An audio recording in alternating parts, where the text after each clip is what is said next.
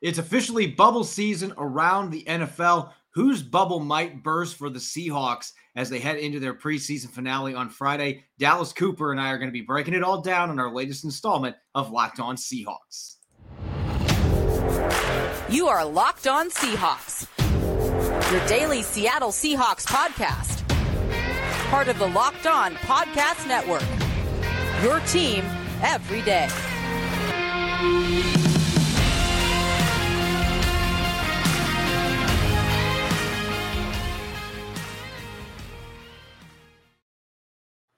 What's happening, 12? This is your host, Corbin Smith. Joining me here on the Locked On Seahawks podcast, my co host, Dallas Cooper. Thanks to all the 12s for making Locked On Seahawks your first listen five days a week. We greatly appreciate it. Only two days away from Seattle's preseason finale in Dallas. Whose bubble might burst? Dallas and I are going to be debating on a number of different positional groups later in the show. Plus, we'll have Tyler Forness joining us rather than a full episode of Wager Wednesday. We've got one segment. We're going to be checking out the exact win total probabilities for the Seahawks heading into the 2022 season. Without further ado, let's get to our lead story here on Locked On Seahawks. One of the most inspirational players in NFL history has hung up his cleats. Shaquem Griffin today announcing his retirement after four seasons in the league via the Player Tribune. Of course, a poignant article written by him today, just talking about the journey that he's made. He's been bouncing around last year, spent time with the Broncos and the Dolphins, but did not play in any regular season games. Appeared in over 30 games for the Seahawks his first three seasons, 25 tackles and a sack in those games. Of course, his story goes well beyond the stats. Before we get to that story, though, just a quick look at what Shaquem Griffin said, why he was deciding to walk away from the game today. He said in his article, the Dolphins cut me before the 2021 season. I worked out for the Cardinals, the Titans, and the Jets. And then I got calls from Buffalo, Dallas, and Atlanta. But after that Jets workout, I realized something. All this traveling around, working out for teams, trying to catch on somewhere, trying to hang on, it wasn't what I wanted. Football had already given me so much. And the only thing that I still really wanted from the game was to play with my brother again. Again, that's Shaquem Griffin in his article with the Players Tribune. Dallas, this shouldn't come as a surprise that this kind of statement came from Shaquem Griffin because all along, of all the players in the NFL, he was just grateful to have the opportunity to be in the league. And what a journey it was for him. The first player drafted in NFL history that was missing a hand, had a phenomenal college career at UCF. And even though his numbers weren't necessarily anything to shout about in the NFL, he did have a sack in a playoff game and he inspired not just the Seahawks fan base, but the NFL fan base. And what just an incredible journey for him. And best of luck for him moving forward. He's going to be really successful in whatever he chooses to do. Absolutely. Um, he's gonna have nothing problem, no problems in the next things that he's gonna do in life. And I'm so glad that he found out and he knew exactly what he wanted to do and found out this young that it, he wasn't he was done with football. I'm glad that he he's done and he's not trying to hang on as he said. He wants to move on and move into different things in life and that's kudos to him and he should be fully supported for doing that you look at the journey that he had just to get to the league. And, you know, there's so many different stories that we can talk about here. I mean, I had the chance to interview him when he was coming out with his special cleat with Nike that was at one that didn't have laces and obviously was catered uh, to football players that didn't have a hand or had different types of disabilities. And it was just really neat being able to learn about that process. But I still think my favorite moment for Shaquem Griffin wasn't him getting drafted. That was a remarkable moment in itself. But at the combine in 2018, putting up 20 bench press reps with a prosthetic arm that might have been the coolest thing that I have ever seen. And there are a lot of guys in the combine that have both hands that can't get 20 reps up of 225. And yet Shaquem Griffin went up there and got the job done. And then to go out and run a 43840 later in the combine, he put on a show. And again, I don't know there's ever been a player that's been a greater inspiration in the NFL. And it was so cool to get him to see play with his twin brother for three seasons. He and Shaquill playing together in Seattle, the emotional phone call with John Schneider, and everything else that transpired. Those are memories that nobody's going to forget about for a long time. Even if he was not a Pro Bowler or an All Pro, one of the most influential players that's ever worn a Seahawks uniform. Uh, it will continue to be that way as he inspires people off the field moving forward. One of the most impactful players that I think the NFL has ever seen. I mean, just the fact that he came in with a disability, never made an excuse about it, and just put work in and got to this point. Like you said, had a sack in a playoff game. It's nothing to shout about, but he has statistics in a playoff game with one hand in the National Football League. That is nothing to hang your hat on. That is absolutely great for him. And I think the impact that he provided off the field is going to just last further than most players on the field impact would. Yeah, the quote that jumped out to me from the article, there were several of them, but another one that really jumped out to me. He had such an influence on me and other members of the media. He had such an influence on the fan base. But what he gained from playing in Seattle, too, clearly, you know, sometimes players, when teams move on from them, they carry a little bit of a sour taste in their mouth. That was not the case for Shaquem Griffin, though. I think he understood the Seahawks were like, look, we're just moving forward. We think we can get better players. And Shaquill had gone to Jacksonville too, so there really wasn't that reason to keep him around either. That's just kind of one of the harsh realities of the NFL. But he learned so much from Bobby Wagner, KJ Wright, and other teammates about how to connect with people, creating relationships. Now, that's going to be the way that he's going to be able to continue changing the world. So, this is the quote that jumped out to me. He said, I'm going to go build something new so I can do what dad always told us to do leave the world a better place than when we found it. And he's going to be geared to do that, not just through the experiences that he's had, the obstacles that he's overcome, but also those experiences being with players like Bobby Wagner and KJ Wright that are incredible human beings off the field and being able to learn from them from a business savvy perspective, being able to speak in front of people, you name it. He is going to have the complete package. So, again, as you and I both echoed here, whatever he chooses to do next, he is going to make a difference, just as he did on a football field, just as he did for a community of people that saw what he overcame to make it into the league. And it's just, it was a remarkable career for him to get four seasons in the NFL and accomplish what he accomplished. Now he's got a chance to continue adding to that resume and really making a difference for people. Absolutely. He just needs to keep doing what he's doing because clearly everything that he's been going on in life has been he's been doing the right thing. I mean, nothing that anyone us any of us could look at and criticize him for. He's done everything that he's supposed to, and he's impacting the world. And as you said, he's trying to leave it a better place, and that's all you can ask of a person. Coming up next, we're going to shift our attention back to the football field. The Seahawks have a preseason finale coming up against the Dallas Cowboys. It is bubble season. A lot of players battling for roster spots. Teams going from 80 to 53 players by next Tuesday. So a lot of players are going to be on the outside looking in. Who's in danger of potentially losing a roster spot for the Seahawks? We're going to look at a number of different positions with our latest bubble watch coming up here in a moment.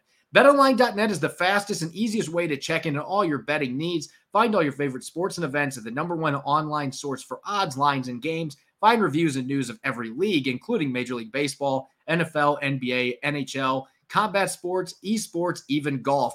BetOnline continues to be the top online resource for all your sports wagering information from live in-game betting to scores and podcasts. They have you covered. Head to BetOnline today or use your mobile device to learn more about the action happening today. BetOnline, where the game starts.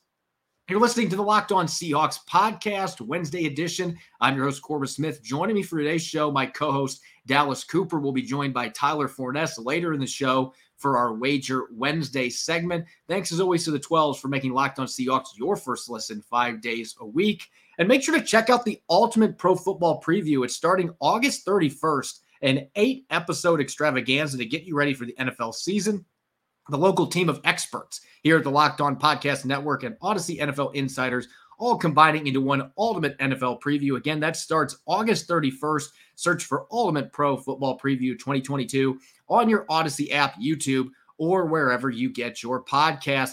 Dallas, we are officially in bubble season. And obviously, Players have been battling for roster spots throughout training camp, the first two games of the preseason, but we are now to the nitty gritty. The final dress rehearsal coming up for the Seahawks on Friday in Dallas against the Cowboys.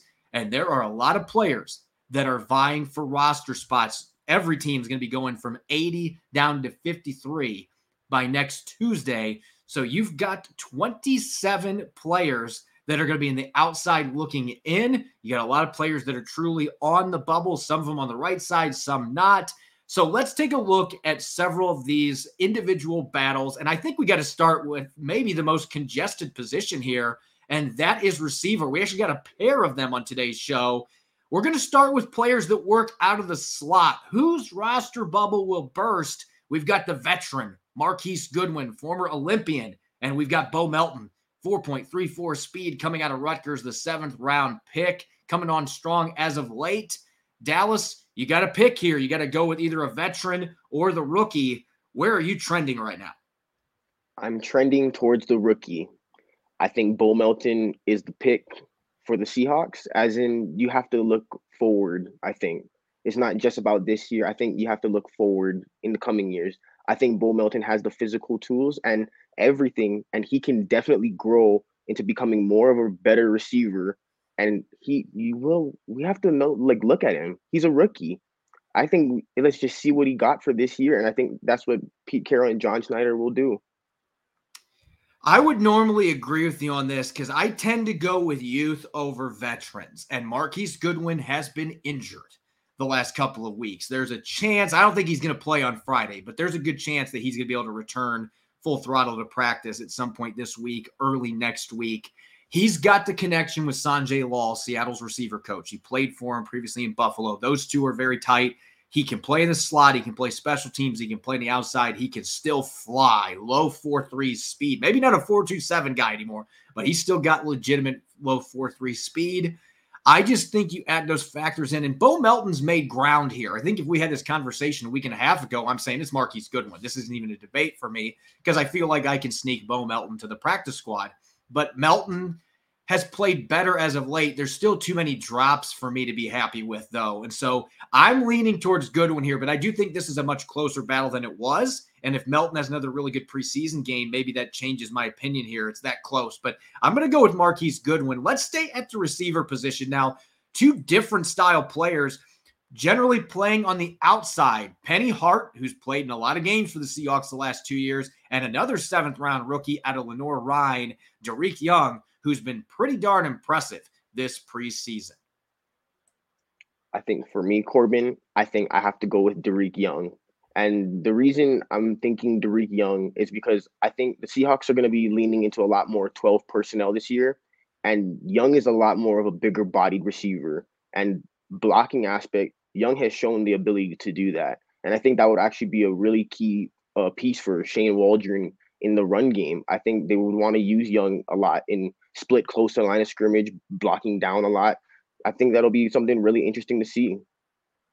That's a that's part of the debate here that I don't know that necessarily our listeners are going to be able to know a lot about because Dareke Young played running back for the first couple years that he was at Lenoir-Rhyne and he was playing in a wing T style offense. So it was demanded of him. You have to be able to block and you got to be a physical runner. He was still involved some in the passing game, but he changed positions last couple years. But you can see that background, and at 6'2, 224 pounds, he has made some really nice blocks on the outside for the Seahawks in training camp. He caught a touchdown in the preseason opener at Pittsburgh, did drop a pass that I thought he should have brought in that would have got the Seahawks inside the five yard line against the Bears last week. But aside from a few hiccups here and there, he has been more consistent than Penny Hart. I think Hart's had a really good past week. His special teams experience certainly helps him here. But I'm going to go with the youth on this particular one. And I think Dareke Young, at his size, with his physical tools, his athleticism,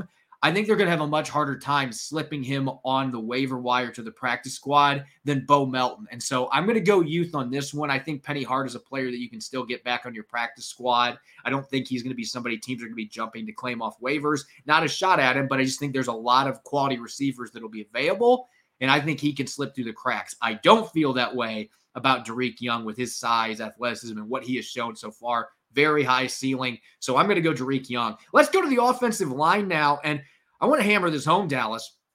When we're having these bubble watch discussions, a lot of times fans want to talk about starters, but most of those players, I mean, they are already on the team. They're just trying to win a starting job. Reserve jobs matter. And that's especially true at the center position where the Seahawks have had some injury issues in recent seasons. Kyle Fuller and Dakota Shepley, it felt like going into camp that this was a very one sided matchup, and Shepley was way behind, but he played well last Thursday. I'm starting to wonder if that gap might be closing enough that suddenly this is a 50 50 battle between these two to back up Austin Blythe. I think personally, I would have to lean more towards Shepley. I think Shepley will be the one to make the team. And the reason being is I think Pete Carroll and Shane Waldron, they have seen what Kyle Fuller has brought with the offense. I think the unknown factor in Shepley in instilling installing him into the offensive line, I think that's one thing that really could pique their interest. Shepley as a backup actually could be really quality. He's not he's not a lower quality player than Kyle Fuller. They're around the same. I feel that maybe Pete Carroll them would lean more towards Shepley. Shepley is an intriguing player because of his athleticism, and he's also played some guard in the past, just as Kyle Fuller has.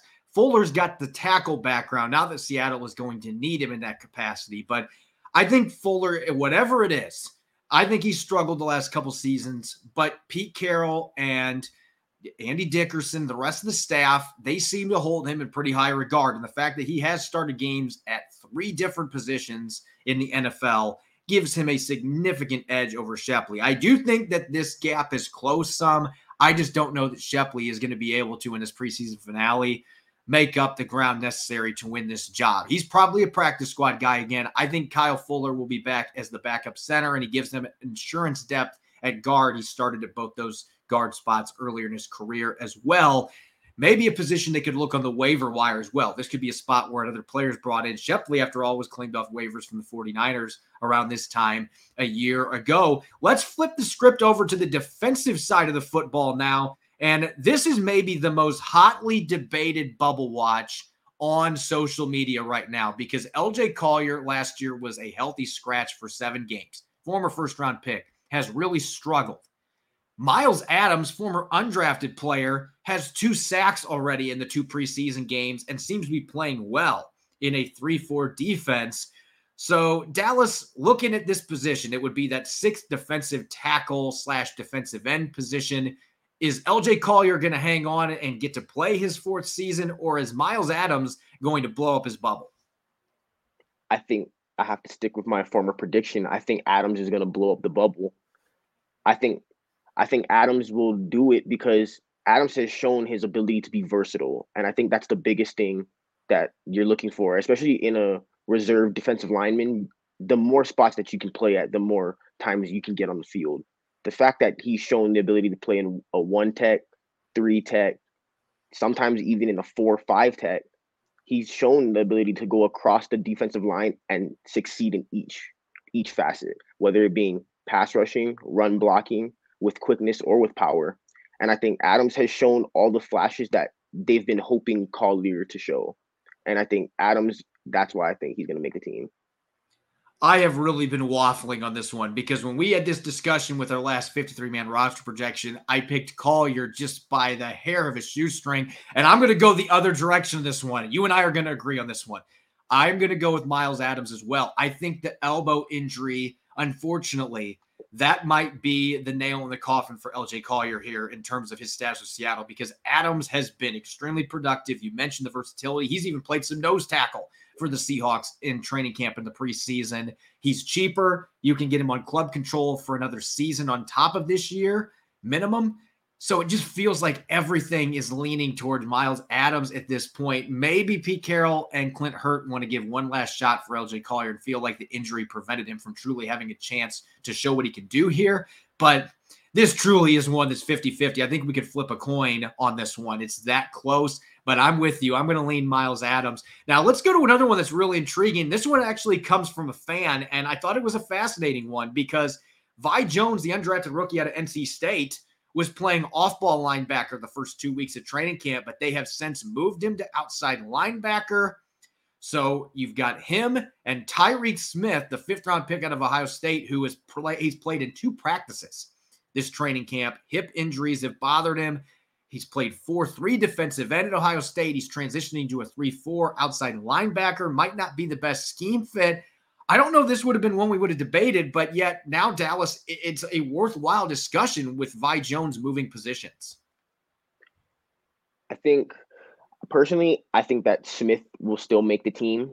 I'm gonna go with Smith because Smith has shown shown at Ohio State that he can consistently get pressure. The sacks were a bit of an issue, being able to convert the pressures into sacks. That was a little bit of an issue, but he had high pressure rates throughout his career at Ohio State. So I think Pete Carroll and John Schneider are going to bank on that and keep him on the team. But that is no discredit to Vi Jones because he is an absolute physical freak when it comes to prospects. I don't think there's there's not much linebackers as athletic as him, and now they're moving him to outside.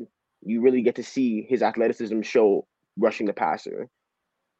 And that seems to be where the Seahawks want to play him. They moved him a, like a week and a half ago and this is a guy that had six sacks in NC State last year.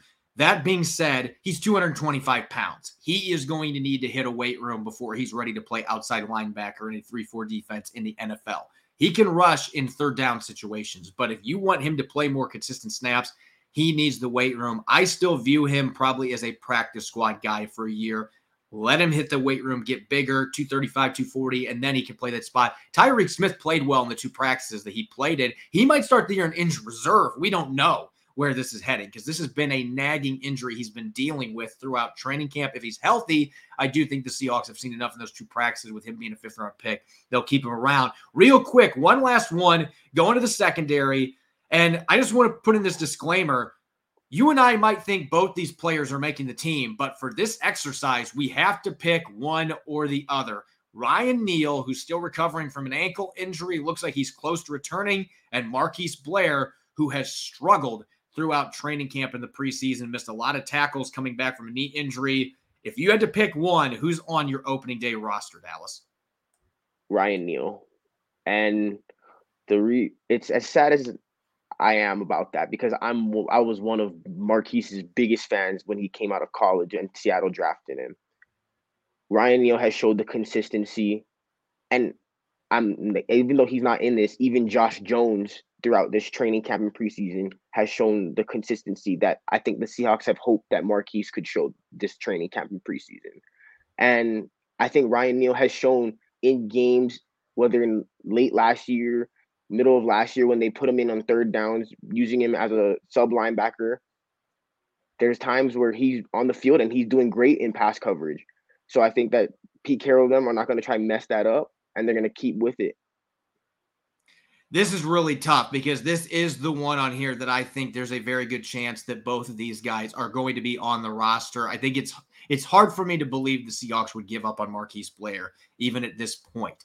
That being said, Ryan Neal has been more durable. He's been more reliable. He's been more consistent. He has the positional versatility that Blair is supposed to have. I think I would have to go Blair on this one too, just because what have we seen that suggests that he's going to make much of an impact in this preseason? He's been playing with third and fourth stringers deep into the fourth quarter in preseason games at both safety spots. He doesn't look like he's in the nickel corner competition. So where does he fit in now in year four? And it's unfortunate because I think there's a lot of talent there, but injuries and not tackling properly, not wrapping, that's got to be something that's driving Pete Carroll insane right now. He brings a lot of toughness, but the injury issues, I just think there's enough there. I think it is a very probable situation that Seattle is going to have to really weigh their pros and cons here, looking at him as one of their last in or last out candidates. Whereas Ryan Neal, if he's healthy, I think he's pretty safe to make this football team with his special teams ability added to the equation. Coming up next, we're going to bring in Tyler Forness. Normally, we do a full Wager Wednesday episode. We're in the middle of the preseason, though. We're going to have a segment today looking at exact win totals for the Seahawks. How much are they going to win in 2022? We'll check out the schedule and look at the odds from our folks at Bet Online coming up here in a moment. It's almost the start of the NFL season. I love this time of year. And if you're into sports betting or fantasy, you need a competitive edge to win. That's why I highly recommend the Elias Game Plan app. It's the ultimate sports betting and fantasy companion for the NFL, NBA, and MLB. Elias Game Plan is the only sports app from the most trusted name in sports stats. Their app lets you have access to team and player stats, head to head team comparisons, and Elias insights from the Elias Sports Bureau's research team. Player news and league validated player stats and team records, expert game analysis for betting, building your fantasy team, and of course, the most important thing, impressing your friends. It's perfect for the preseason. You get player previews to help you draft a winning fantasy team and team previews so you know what to expect as the regular season kicks off. You can see key injuries. That's one of my favorite parts of this app. It has the biggest impact on the outcome of a game. I can follow my favorite teams and players so I can quickly access all news and updates for those players and teams. The app clearly labels betting options. It's super easy. Take my advice and download the Elias Game Plan app today. New features are coming available all the time, so take your game to the next level. NFL season is right around the corner, so don't wait. Find Elias Game Plan in the App Store or Play Store today. You're listening to the Locked On Seahawks podcast, Wednesday edition. This is your host, Corbin Smith, joining me as my co host on today's show, Dallas Cooper. And now we're going to be welcoming into the show a third host here for our third quarter. Glad to have Tyler Forness joining the program, and we're going to be discussing some wagers here on Wager Wednesday. Tyler, how you doing? Uh, l- let me tell you, gentlemen, I just got a puppy yesterday. It is a lot of work. I have never had a dog before, and I am loving life. And the best part about betting right now, we're getting close to real stuff to bet on, and it's exciting we are getting close to the real deal, which is why it's fitting. We're going to be talking about wins totals again today. And congratulations on the puppy. And I guess we'll say that to our listeners. If you hear a dog start barking, we know exactly where it is coming from. We apologize, but it's a puppy. I think we can all forgive the puppy if that mm-hmm. happens. But anyway, let's get to our wager Wednesday here. And I'm going to be real frank up front. This is something we've talked about, Tyler, Dallas as well expectations not very high for the Seahawks. And you look at the exact win totals, and this is actually pretty specific. I didn't even know they went this far when it came to prop bets, but literally every possible outcome for the Seahawks this year. And the sweet spot looks to be four to six wins for the Seahawks this year. In fact, you look at the chart, six wins, you can get yourself 240 bucks. Five wins, 250 bucks. Four wins, 300 bucks. That's a pretty tight spread there, Tyler. And that suggests that that truly is the window that most people anticipate the Seahawks are going to be finishing this year in that four to six win range. Absolutely. And we've talked about it when we talked about the over under. It's really floated around five and a half for the entirety of the off season. I really like if if I'm going to place my money on anything here. One, this is the kind of bet you want to place with those free credits that all these sites give you. So, like, if you make a certain amount of bets, you'll get free credits to spend on whatever you want, or like sign up bonuses. I know Bet Online is really big on the sign up bonus. This is what you want to utilize that money on stuff that isn't necessarily going to hit, but if it hits, it gets you a lot of money. I think the Seahawks at seven wins at plus 350 is probably the best value bet on the board because seven is not crazy to attain, especially with all the positivity about Geno Smith uh, coming out here in the last few days. I do think because Pete Carroll is who he is, and Corbin, you talked about wanting to put money on him for Coach of the Year. We talked about why that wasn't a bad that wasn't a good idea, but the fact that he is such a good coach that gives you some hope that maybe he can take this team to seven wins. You have the Fangio style defense coming in, which is the new thing in the National Football League. It's growing similar to how the Tampa 2 did in the early 2000s. I think that this team has a shot to win seven games because the SC, or the AFC West is so competitive. I said AFC, I meant NFC. I am I'm I have a puppy brain today. Uh, and it, when you look at all those things, the Seahawks winning three games in the NFC West is not crazy. It's pretty plausible. The division beats itself up year after year after year, and you really can't predict game to game. And you get that, and then a last place schedule you can get four wins out of that. You're looking at, at a team that could easily win seven games. And I think if you're going to place a bet in this specific market, one, utilize your free credits. Two, seven is the sweet spot. I think you look at the schedule as you just mentioned. We'll pop this up on our screen for our YouTube viewers, but you look at the schedule. There's obviously some tough games early on, but the Seahawks have had great success against the 49ers. They play them in week two, early in the Trey Lance run. Who knows what he's going to look like? The Falcons week three, Lions week four. You've got some games against the Giants and the Cardinals mixed in there. The Cardinals, Seattle's had some success against, especially on the road.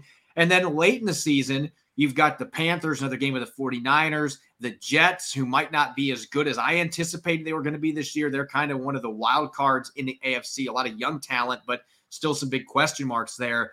It doesn't look to me like a schedule, and I'll throw it over to Dallas here first, but it doesn't look to me like a schedule that necessarily caters it well for Seattle to stun people and get nine or 10 wins because there's a lot of really good teams on there. And you play, oh, by the way, the entire AFC West, which I think all four of those teams, if things fall right, could be Super Bowl contenders.